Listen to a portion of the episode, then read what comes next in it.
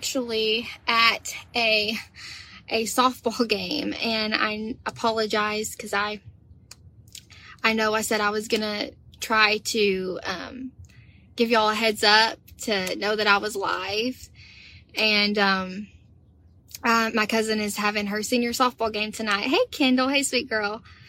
Um, my cousin is having a softball game tonight and it's her senior year. And so, um, really wanted to come out and support her. So I stepped away just for a little bit, um, to be able to, to join each and every one of you. Um, so I'm really not, uh, I'm really not going to try to be very long.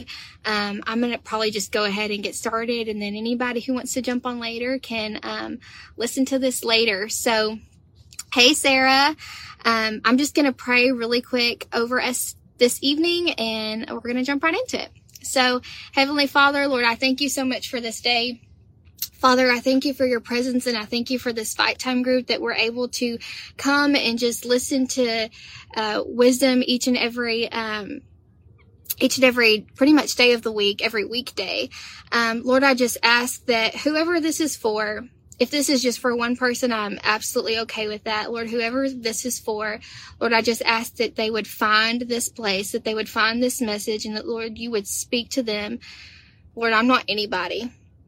I'm not anybody, and I mess up, and, and I just want to be a vessel for you. So, Lord, use my mouth, speak through me. I give myself over to you right now, and I say, Lord, have your way in this time with you this evening. In Jesus' name, amen. Okay. So, um, this week I have been reading in the book of Genesis, and this is actually probably one of my favorite um, books in the Bible, specifically the the story of creation. There is honestly just so much that is revealed about God's character in those first three chapters. It's so much more than just, um, oh, God created this this day, and He created that that day, and you know, God created man and woman and then they sinned and, and now we're here. So there's so much more to be revealed about God's character and, and how he created us and the kind of relationship that he wants to have with us. So, um, I'm going to kind of give you a little bit of a background story. I know this is probably a story that most people know kind of bear bear with me through this beginning part um, because I promise it's all gonna tie in together and it's all gonna make sense. Okay. Oh, Kendall, I'm glad that you love Genesis too. This is, it is a very, very special book. Very special book. So I'm to kind of just summarize a little bit. We're to be in chapter two. This is verse seven. Okay. So this is when God is very first creating man and he's creating Adam. Okay. So this is chapter 2 verse 7 if anybody wants to follow along. I'm not going to I'm going to kind of paraphrase a little bit. It says then the Lord God formed a man from the dust of the ground and breathed into his nostrils the breath of life and the man became a living being. Then it goes on to say that he begins to put Adam in the Garden of Eden um, to work to work it and to take care of it it says, and then we're skipping down to uh, verse 16, and it says, The Lord God commanded the man, You are free to eat from any tree in the garden, but you must not eat from the tree of knowledge of good and evil. For when you eat of it, you will certainly die. I'm going to put a pin in that verse because we're going to come back to that verse. So I want you to hear this part. He's telling Adam, when he eats from the tree of the knowledge of good and evil, he will certainly die. Okay? So after all of this happens, um, it starts saying that um, God said it's not good for man to be alone, so I'm going to make him a helper. And so he begins to be bringing all of these animals to Adam, and Adam begins to start naming each and every single, single one of these animals. But then it says that no suitable helper was found. Okay, so that is when God begins to create Eve. So God recognized that um, Adam needed somebody to have community with. Adam needed somebody to have a relationship with that was going to um, not only resemble his relationship with God, but that was going to magnify and and draw him closer to God. He needed somebody who would complete him, who would um, who he would be able to have a pure relationship with. Okay, so it says no suitable helper was found. So then what happened is God caused Adam to fall into a deep sleep. Okay, while Adam is sleeping, he begins to take the rib from Adam and he creates Eve out of Adam's rib. And then it says, This is now bone of my bone and flesh of my flesh. She shall be called woman, for she was taken out of man. And this is why a man leaves his father and his mother and is united to his wife and they become one flesh. Okay, beginning of chapter 3. Chapter 3 is all about the fall of man. So, kind of now um, you have Eve and she's sitting here and she's having a conversation with Satan, who is a serpent at this time, okay? And he begins to just kind of question her, manipulate her, and deceive her. And he's like, you know, um, he was like, did God really say that, you know, you can't eat from any tree in the garden? And, and she was like, no, well, he said that we could eat from this tree, but we also can't touch it or we're going to die. And we kind of all know the ending to this story she begins to eat from um, the tree of knowledge of good and evil, and then she gives fruit to her husband to eat. So now they are in rebellion against God. Okay. And it says, after that they ate the fruit, this is in chapter 3, verse 7. It says, Then the eyes of both of them were opened, and they realized that they were naked. So they sewed fig leaves together and made coverings for themselves. Then the man and his wife heard the sound of the Lord God as he was walking in the garden of the cool of day, and they hid from the Lord God among the trees of the garden. So that's what we tend to do. Whenever we sin, we begin to feel this guilt. We begin to feel this shame. And what's the first thing that we begin to do? We hide. We conceal things. We feel like if, if it's hidden, then nobody else will know about it. Then we'll be okay. Um, so that's exactly what they did. They realized their eyes were open to the sin and, and to the sin that they had committed and the rebellion that they had committed against God. And so they began to hide. Okay. And I promise I'm getting there. Just bear with me. Okay. So God said, who told you that you were naked? Have you eaten from the tree that I commanded you not to eat from? And the man said, the woman you put here with me, she gave me some fruit from the tree and I ate it. Then the Lord God said to the woman, What is this that you have done? And the woman said, The serpent deceived me and I ate. So the Lord God said to the serpent, Because you have done this, so he's talking to Satan right now, because you have done this, Cursed are you above all livestock and all wild animals. You will crawl on your belly and you will eat dust all the days of your life. And I will put enmity, which means hostility, so he's saying, I will put hostility between you and the woman and between your offspring and hers. And he will crush your head and you will strike his heel. I want to stop right there. After this, it begins to talk about the curses that he put on the woman and the man as well. But I want to stop here. I want to go back for just a second. Okay. We're going to go back to chapter 2 and it was verse 17. God said, But you must not eat from the tree of knowledge of good and evil, for when you eat from it, you will certainly die. So listen to this. God knew. God didn't say, If you eat from this tree, you will certainly die. He hasn't even created Eve yet. All he has is Adam. Okay. And he's not saying, If you eat from this tree, you're going to die. He says, When when you eat from this tree, you are going to die. So what that tells me is God is all knowing. God knows everything. He knew exactly what was going to happen. He knew exactly the sin that Adam and Eve were going to enter into. He knew everything that was going to happen before it took place. Yet, he still created Adam and Eve. Okay? We're going to go back to where he's cursing Satan, okay? He says, I will put enmity, I will put hostility between you and the woman, between your offspring and hers. He will crush your head you will strike his heel. So what this is, this is chapter 3, verse 17 in Genesis. And what this is saying, this is called, I don't even know if I can say the actual word. It's protevangelium. And basically what that means, it is the first gospel, okay? This is the first time that God gives a plan for redemption. So when he says, I'm going to put hostility between um, your offspring, talking about Satan's offspring, and the woman's offspring, he's talking about, I'm going to put hostility between the kingdom of God and the kingdom of Satan, and they're going to be at war with each other.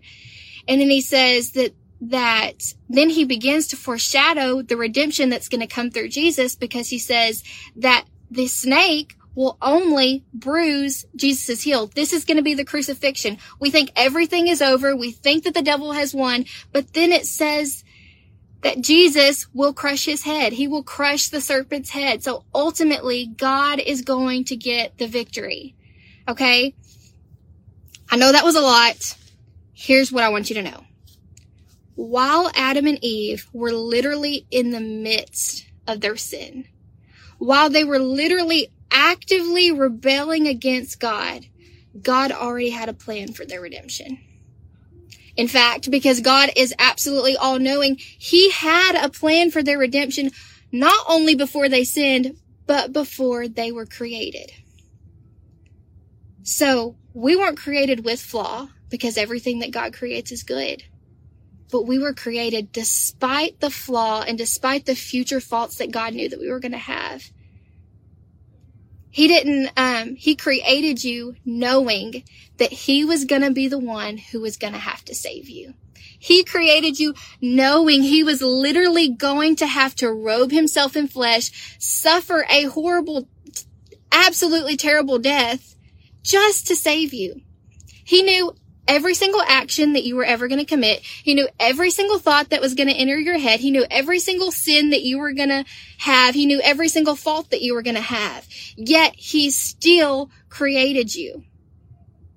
He didn't create us because he needed us. He didn't create us because he had to have us. He created us because he wanted us. And we know that God is all sufficient, which basically means he doesn't need anything to sustain him. He doesn't need anything to, to fulfill him. He doesn't need anything to depend on. God is independent. He is all sufficient. He fulfills himself. But what we tend to think is, well, I know that God created me because he wants to have a relationship with me. But God didn't create us because he needed us. God created us because he chose us, because he wanted us that bad. He knew everything you were going to do. He knew every sin you were going to make, yet he still created you. He knew, he knew exactly what was going to happen in this story. He knew he was going to have to die, yet he still created you. That is how much he loves you. Let me see. Let me go back to my, I do have my notes here. It's on a little spiral. So we were created with the end result in mind. Okay. So basically what that means is God's not looking at me and like, oh, I can't believe Kelsi did this again. You know, I, I, I just can't believe she messed up again. I just can't believe I've literally forgiven her for this same thing over and over and over and over. And here we are again. And she's still doing it. And she's still sinning. And she's still messing up. And she still has faults. And what's the point? He created me knowing the end of my story. He created you knowing the end of your story and everything in between. And that's the kind of love that we absolutely cannot understand. That's, that goes past all understanding. We can't even fathom it. Because the way that we love, we love with conditions and we love with rules and we love with exceptions and we love with regulations. But God doesn't. He has endless mercy. He has endless grace. He has endless forgiveness. It's like if I have, let me just use this example. If I have a husband, he's always beating me down. He's always tearing me apart. Um, he's cheating on me. He's constantly, constantly neglecting me. He's abusing me mentally and physically. Most people would expect me to leave, right? Who would want, who would want to, to be in a relationship like that? But we do this to God every day. We neglect him by not giving him time, by not fitting him into our schedules. We abuse him because we only really want him when we want him and we only really want him on our terms. And we only really want him if he's going to bless us or if we have some kind of selfish motive in mind, if we need him to deliver us, if we need him to save us. And we cheat on him. We cheat on him when we put other things in his place, when we put other things in our life that come first, when his place is the only place that deserves first place. So what I'm what I'm getting at today, this isn't anything that's new. This is probably not some new information that you knew. I probably didn't teach you anything really new today. But sometimes we just need a reminder. You know, maybe somebody that's going to watch this video, maybe you feel like you're too far gone. Maybe you feel like, you know, you've messed up too many times. Maybe you feel like you're unworthy of love. Maybe you feel like, you know, you're at a crossroad road and why live for God if I just know that I'm going to mess up again? But this is what I want you to remember. You were created with God already knowing the end to your story. You were created with God already knowing everything about you, and you're not speaking to a God who's far off. You're not speaking to a God who doesn't care about you, who doesn't understand you, who doesn't want to have a personal relationship with you. You're create, you are speaking to a God who already had your rescue plan in motion before, before you ever even encountered danger. That's exactly what he did with Adam and Eve. While he was literally, you know, just like a parent, um, disciplines their child while he was literally disciplining Adam and Eve while he was telling them about the curses that they were going to have to experience and the things that they were going to have to go through. He was literally also telling him about the redemption plan that he had for them. God, he knows you. He knows you inside out and he wants to have a relationship with you. He's the God who has the plan for your freedom before you ever even encounter bondage. But actually, when I read this verse to you really quick, I'm close. I'm almost done. This is Romans chapter 5, verses 6 through 8. Okay. It says, You see, you see, at just the right time, when we were still powerless, Christ died for the ungodly. Very rarely will a person die for a righteous person. Though for a good person, someone might possibly dare to die. But God demonstrates his own love for us in this. While we were still sinners, Christ died for us. Let's take that a step further. While we were still sinners, God chose to die for us. Let's let's think of it this way. Before we were even created, God knew that we were going to be sinners. God knew the plans that we were going to make, but He still created us. So that means you have a purpose for your life. That means you have a God who is planning to rescue you right now when you're going through the trial, right now when you're, when your life seems really chaotic and you don't really know what to do. God has your rescue plan already in motion. He's working behind the scenes and you don't even realize it. He wants a relationship with you. He wants communion and unity with you. So why don't we just challenge ourselves this week? Make time for him. Develop that relationship with him. And even if you're going through something and, and, and you don't really know what's going to happen, um, maybe it looks really bad right now. Know that you can trust God that he is not only your creator, but he is your rescuer and he is his rescue plan is in motion right now. All right. I love you very much. I hope that y'all got something out of this. I am fixing to go back to a softball game. So I love y'all very much and I will see y'all next time. Bye bye.